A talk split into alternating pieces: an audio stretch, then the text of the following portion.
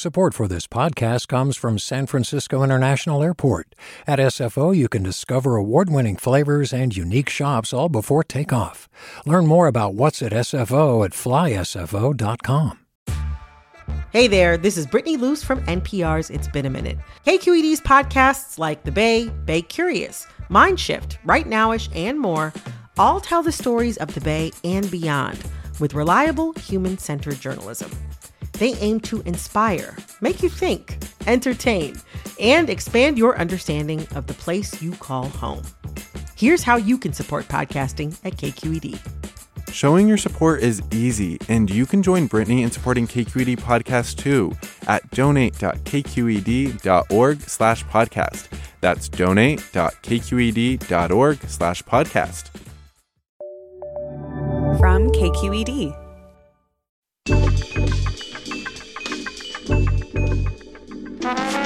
Hey there, everybody. It's that time again from KQED Public Radio. This is Political Breakdown. I'm Scott Shafer. And I'm Marisa Lagos. And today on The Breakdown, she's one of the most powerful women in Sacramento whose name you might not even know yet. Ann O'Leary, self described policy wonk, a veteran of Democratic politics, a friend of Bill and Hillary. She worked in the Clinton White House and Hillary Clinton's campaign for president. Now she is chief of staff to Governor Gavin Newsom. Marisa, we have so many things we want to I talk know. to her about. What are we gonna talk about? We have a long much. list of things, but we're going to begin as we do uh, by talking To each about other. to, to each To ourselves. That's right. Uh, actually, Ann is, is here, uh, so she'll be witness to all this. But uh, big decision this week in Sacramento. Um, really, uh, the national news: uh, Governor Gavin Newsom deciding to suspend the death penalty to uh, re- give reprieve to 737 inmates on death row. Huge news.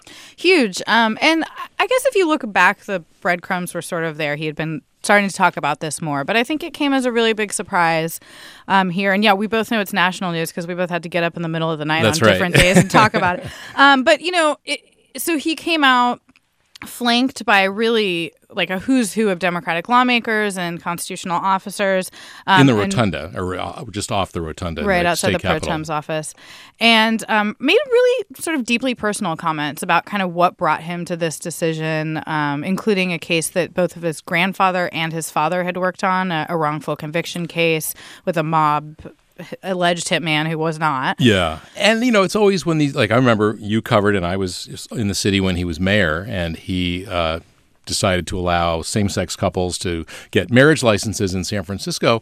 And there's always the, the initial reaction of the cynical media is, oh, he's doing this, you know. it- Oh, it- speak for in- yourself, In that Scott. case, it was to consolidate his le- his support on the left, right? Right. Because he had barely won just a few months earlier.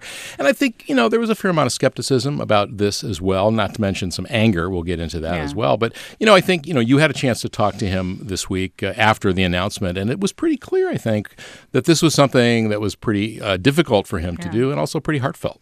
Yeah, I mean, he talked, you know, to folks on all sides of this issue ahead of time, including victims' families who both support and oppose the death penalty. Um, and I asked him specifically about that conversation because during that news conference, he said that. Uh, one family in particular told him that it was his job to eradicate evil. And so I asked him kind of about what those conversations were like and what he told those families. Yeah, I, I remember specifically that engagement that I said I, I cannot imagine being in your position, and I'm, I'm not going to for a second question it. And I completely respect your point of view, and I am not here to even debate uh, that point of view. I'm tasked with a different question. The question being put on me is how do I process the execution of 737 people, one person every day for two years, one person every week for 14 years? And I thought that framing was really interesting, you know, and this idea of, you know, Uh, and obviously he probably would not preside over the execution of Well, all those yeah, I was going to say that was a little It's overly ma- dramatic But it's the he- magnitude of it, right? Uh, right. I mean, certainly if you take one life, it's got to be very difficult to preside Yeah, over that. But and there's I- 25 people, not 737, who have exhausted their legal appeals.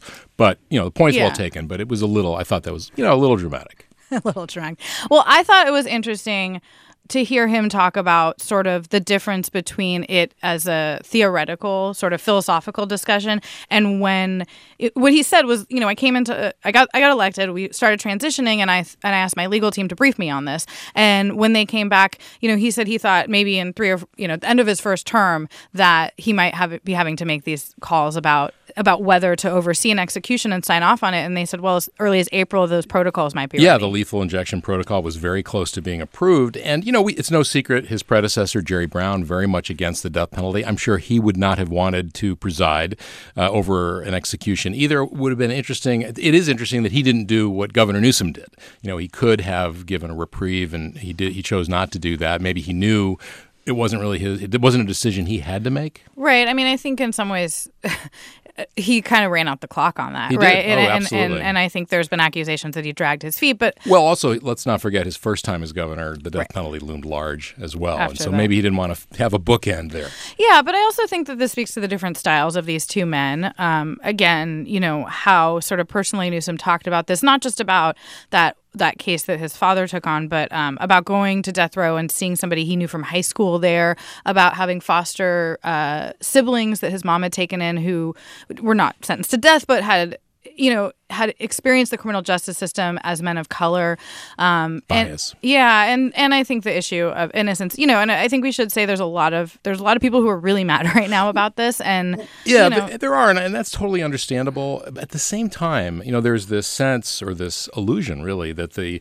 that capital punishment brings closure to families or that it's been victims. working we haven't had an execution in 13 Well, years Well, right, and they have these families have to continually stay engaged with the legal system during the appeals process. Uh, you know, the as they say, the leading cause of death on death row is old age. Right. People are dying because they're you know they're getting old, they're getting sick. Occasionally, there's been a murder, you know, from by another prisoner. But so I think it's it's it is it, it is sort of a false promise. I certainly understand you know why someone would want to see the person who killed their son or their daughter or whoever put to death. You know, but when is that really going to happen? I mean, yeah, and I think that that is really the, the ultimate point is none of us you cannot tell somebody how to grieve and everybody is going to have a, a different point of view. I, I, I will say and i know you've watched this issue for a long time and we've both covered a lot of criminal justice things i think it's interesting that the framing of victims is shifting and that you're hearing more from the governor yesterday from you know people on our air talking about the fact that there was a very vocal group of mostly middle class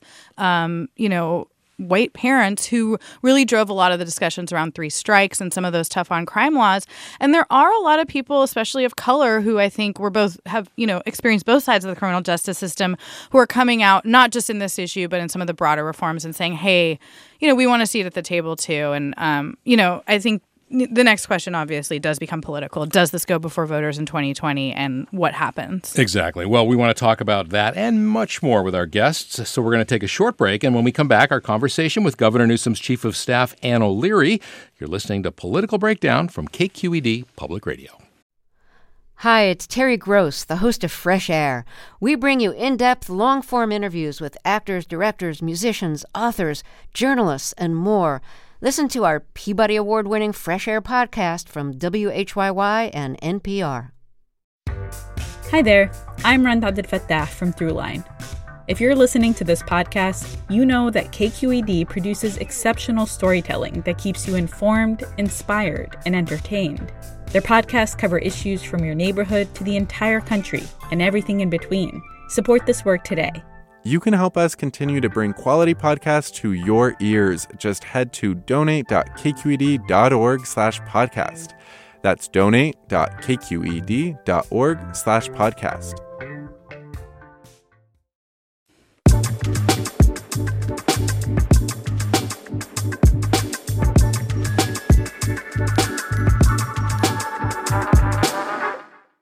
Welcome back to Political Breakdown. I'm Marisa Lagos, along as always with Scott Shafer. And today we're delighted to have with us a woman whose fingerprints are all over those policies and proposals coming out of Sacramento, especially ones affecting children. Ann O'Leary is Governor Gavin Newsom's chief of staff. Welcome to the breakdown. Thank you so much. It's a delight to be here. Thanks for coming in. So, your title's chief of staff. Um, what does that mean? What, what do you do all day? You know, it's a combination of dealing with the major policy issues of the day. So that's both things that are coming at you. So wildfires, crisis management, what's happening with our utilities, uh, but also the the positive agenda going forward. How do we make sure that we're driving that? In order to do that, you have to have an amazing team. I feel like I'm the team captain, and the team of uh, you know public policy is a team sport. So I have uh, you know really managed just a terrific group of people to make all that happen. And is a day like 18 hours long usually? Uh, it is often very long. yeah, it starts really you worked early. for a number of politicians, uh, have. Bill Clinton, Hillary Clinton. How does this governor, how does Gavin Newsom compare in terms of his style, do you think? You know, he's a very um, easy person to be around. He's really smart. He reads all the time. He's thinking all the time.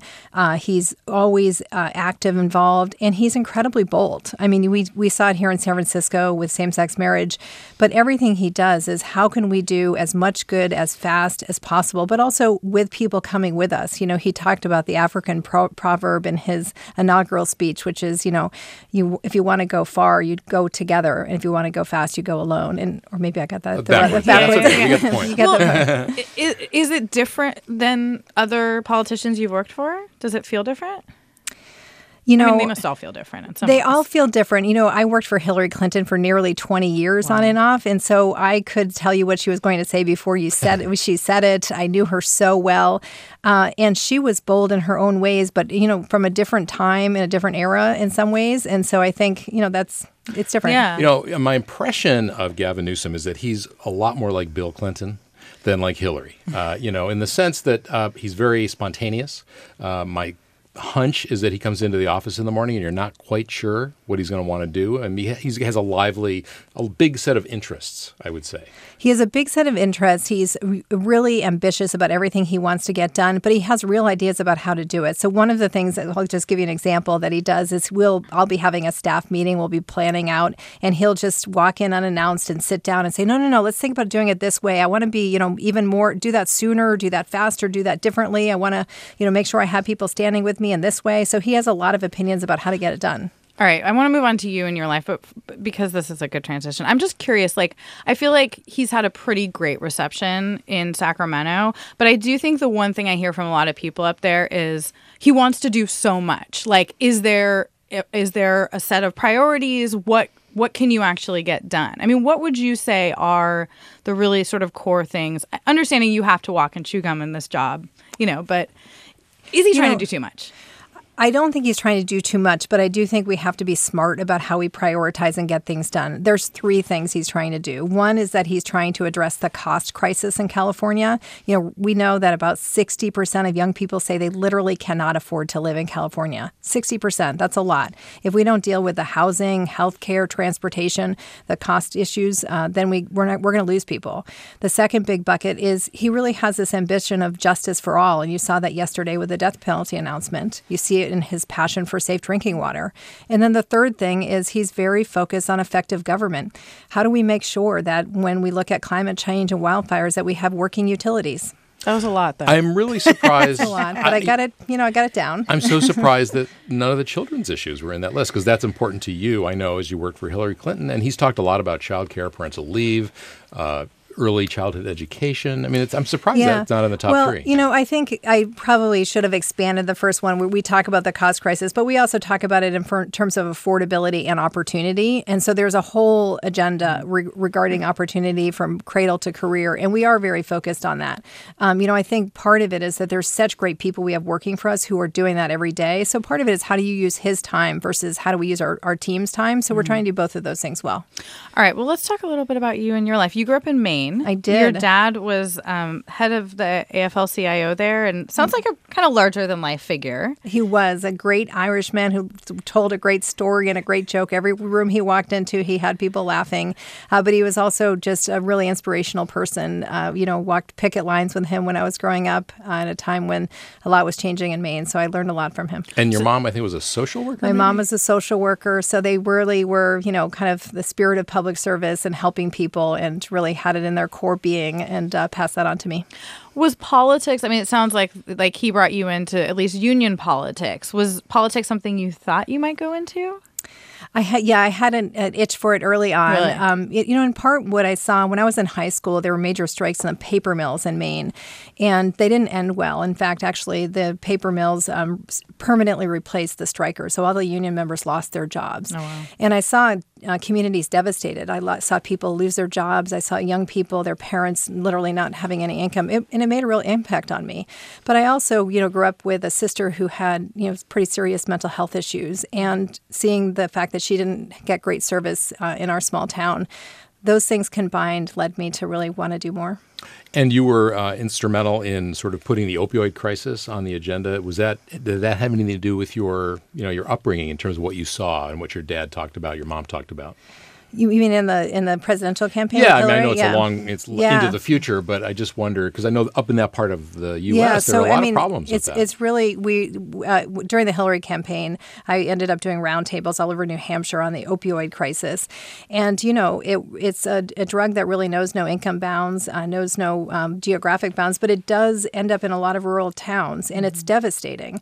Uh, it is something that uh, my family's experienced with my sister's uh, problems. It's something that many families has experienced. And I think so, you'd be hard pressed to find someone in America right now who doesn't know somebody who has struggled with this. you And so it's something that I think, you know, it's interesting because I think, um, per- particularly in urban areas, we are obviously sitting here in San Francisco, you don't see it and feel it as much, but you get into the rural areas in California, it's just the same as it is in New Hampshire. So did you come out to California first for school? Was that kind of the first draw? Uh, no, my, uh, my uh, ex husband's from here, so we uh, came out uh, together after we got married. And uh, you met him back east. I met him back east in Washington. He grew up in Sacramento, and so we uh, came out here when he joined the faculty at UC Berkeley. And was that what, what was that transition like? Because had you been in DC for a bit? I'd been in DC for about 10 years, but I'd Okay. I actually come out here before I met him. I came out here on my own and I went to Stanford. I um, got a master's in education policy. I'd been working in the White House, but at night I'd been volunteering uh, for a program in DC that helped young people in, in the high schools who needed tutoring. And I was very inspired by some of the inequality issues that I saw in DC. So I came out here to Stanford, got a degree in education policy. So I'd been familiar with the area,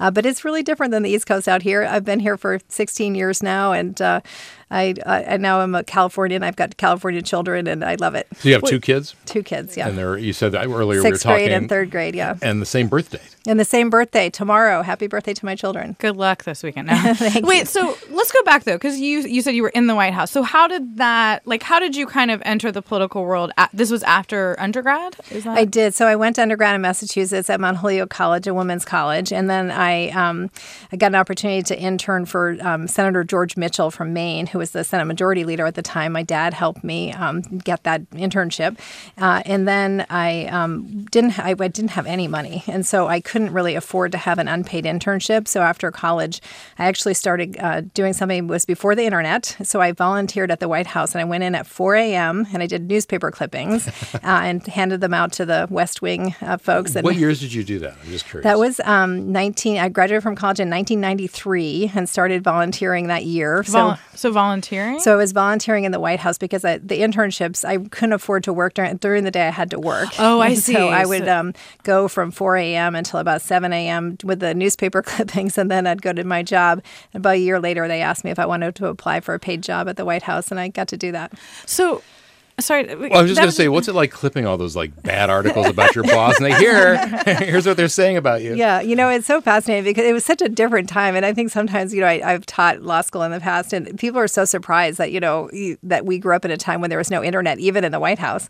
Uh, but we used to go and we'd get newspapers from all over the country and we'd look at them all, and you had to clip the ma- major news articles and then everything about the president. Um, and sometimes there were some pretty bad days, uh, although it was 1993, so the early days were good. Um, it Wouldn't have been so certainly- good 96, 7, 8. yeah, when I came back after I got my master's in education policy, I came back to the White House, and those were darker days. I mean, it was definitely the second term was hard, and lots of um, um, you know raw emotion in the country about what the president was doing and what we were trying to do. How did you and other women on the staff during that era talk among yourselves about what was happening? You know, it's so interesting because I've obviously reflected on it a lot, especially in, in recent years. And I can't, I just have to say it was such a different era. And it was also a time in which we felt so politically under attack and felt obviously the impeachment was going on impeachment hearings were going on. One of my dear friends a woman named cheryl mills was the attorney who defended the president on the floor of the senate and, and she and i used to go running together every morning. And um, it was really in some sense, I, ha- I, have to, I'm embarrassed to admit that I just um, saw it as a huge political attack on him. And I didn't really process the issues of the power dynamic, the sexual issues until really recently when I thought, you know, my gosh, did I really miss this? Well, you still see that. I mean, I think it's not uncommon to close ranks in politics. Yeah. You know, look at the Kavanaugh hearings. I think that, you know, people on either side of that sort of like retreated to their, you know, yeah. corners and didn't yeah. Um, if, uh, if you're just joining us, uh, you're listening to Political Breakdown. I'm Scott Shafer with Marisa Lagos. Our guest is Ann O'Leary. She's uh, chief of staff to Governor Gavin Newsom. You know, you said that you hadn't processed that stuff until uh, recently, and I'm wondering, did, was that before or after the presidential campaign with Hillary Clinton? Because that really was an issue during that time. Yeah. For a lot of women, right? Right. Well, I mean, you know, for Hillary, you know, she's been she's such a leader for women. You look at all the women who are running for president, and you, the fact of the matter is that there's multiple women running for president. It's such an extraordinary um, time in our history. You know, I was so proud of her. I was so proud of the work I did for her. I was so proud of the advocacy she did on gender equity, and I got the chance to run her transition. You know, hoping that she would be the first woman president, and it was such a, a time that I, um, I I was so proud that certainly those issues came up, but it was more in the process of what could we do to really help, um, you know, right some of the wrongs of the past in terms of the Me Too movement. Yeah. Well, ta- let's talk about that. So you were co-chairing her transition team, and my understanding is, I mean, like the rest of the country, you guys thought she had a pretty good shot of winning. Yeah, so there, there was no plan B. yeah. So what was? I mean, how far down the sort of road had you guys started planning and? And there was there was talk that Joe Biden was going to be the Secretary of State. I mean, had it gotten that far? Yeah. So we had, we, you know, under the there's a presidential transaction transition act. So actually, both sides, both Trump and we, were in the same building, different floors, planning the transition three months in advance. We had about 20, 25 people on staff, and I was leading it up with a co-director. And we had definitely, you know, uh, had a, a binder filled with our cabinet picks, and we'd, you know, we had delivered it to her to, you know, evaluate and think about with us for the next uh, next day.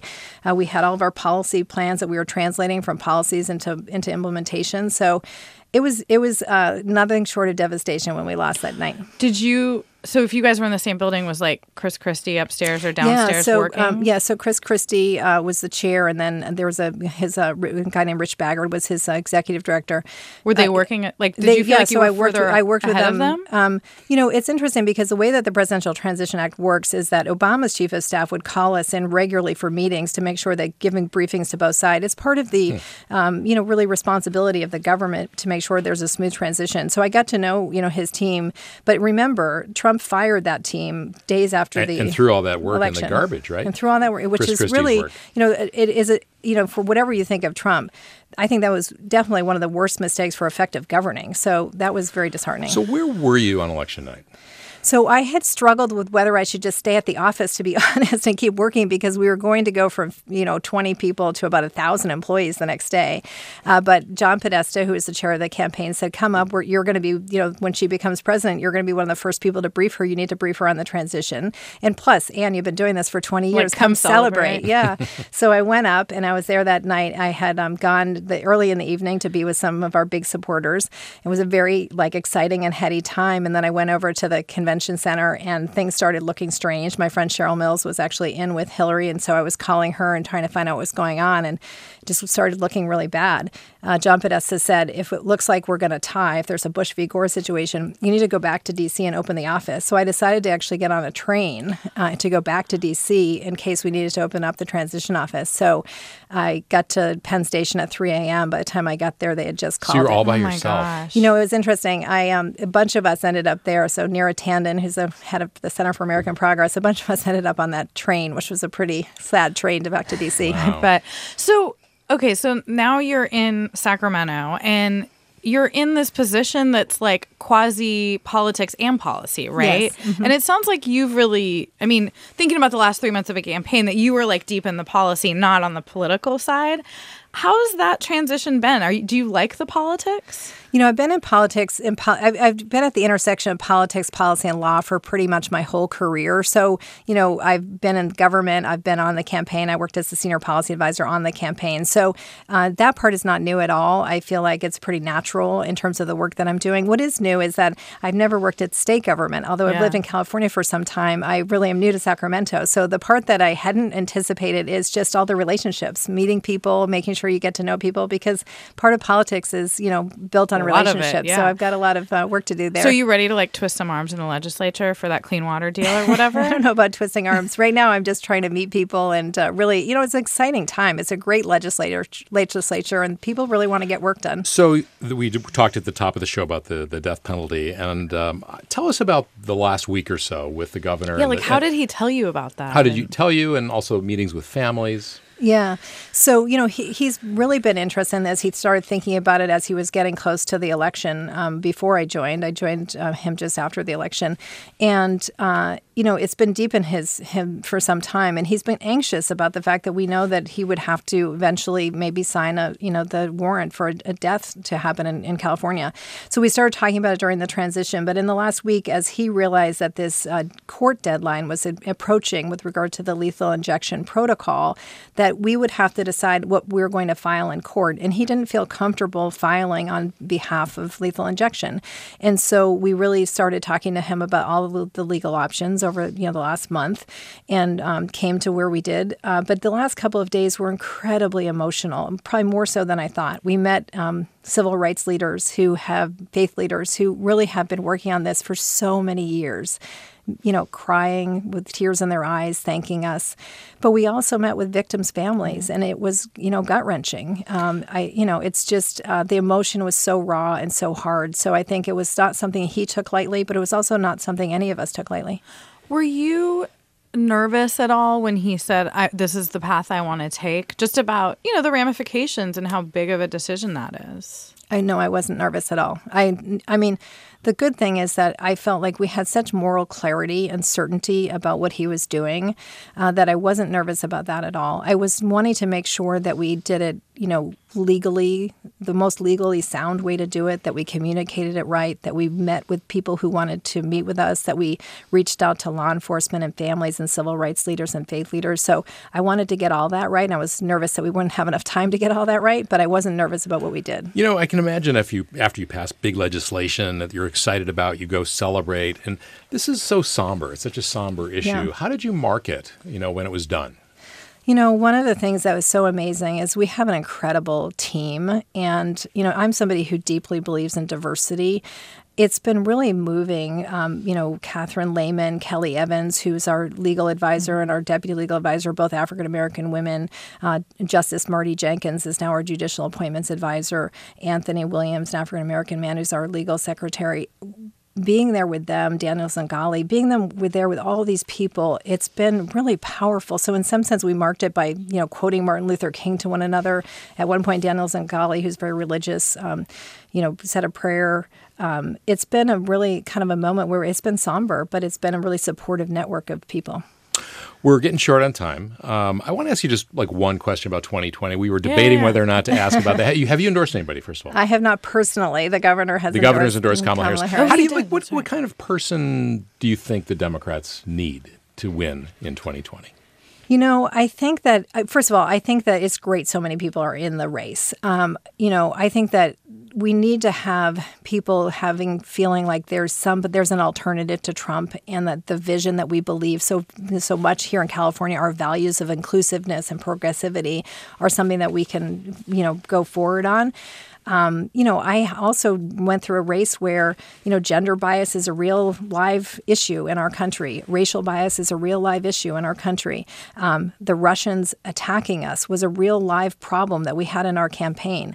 I do not think that we have grappled with all of those things, and so I worry about them, and I hope we will. So does that mean you think maybe it would be safer bet to nominate a man? No, I think we got to go with a woman. I mean, I mean, I don't want to. I don't want to be that person who thinks that the safer bet is with a man. I want to believe that a Kamala Harris, that an Elizabeth Warren, that an Amy Klobuchar can be the president of the United States, and so I hope to be able to support the women candidates. All right, one fun question. We hear you're a runner, hiker. Yeah, well, I used to What do you do more for than fun? I. I hike. I love hiking. In fact, I'm going to admit it. I, I was uh, I went for a hike right before this because I just Oh, needed good. to. San Francisco? Where'd you go? I went up my in Oakland Hills. I Oh, stopped okay. uh, at my house and went for a hike. Oh, good for you.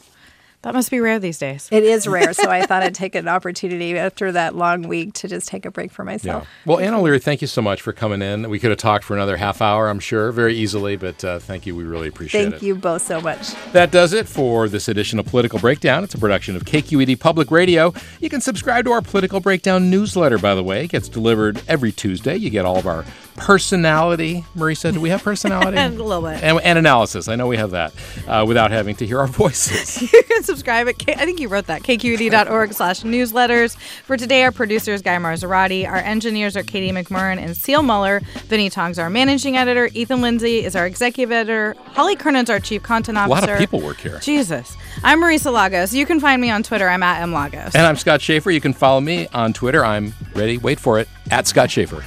No, no, no second C. S H A F E R. See you guys next time. Bye bye.